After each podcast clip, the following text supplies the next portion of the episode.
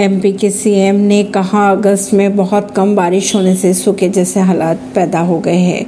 बिजली संकट भी गहराने लगा। मध्य प्रदेश के मुख्यमंत्री शिवराज सिंह चौहान के अनुसार, राज्य में अगस्त महीने में बहुत ही कम बारिश होने के कारण सूखे जैसे हालात और बिजली का संकट पैदा हो गया है। उन्होंने आगे ये भी कहा कि अच्छी बारिश के लिए मैं लोगों से स्थानीय परंपराओं के अनुसार प्रार्थना करने की अपील करता हूँ। सच्चे दिल से प्रार्थना करने पर शायद भगवान अपनी कृपा बरसा दे परवीन सिंह नई दिल्ली से।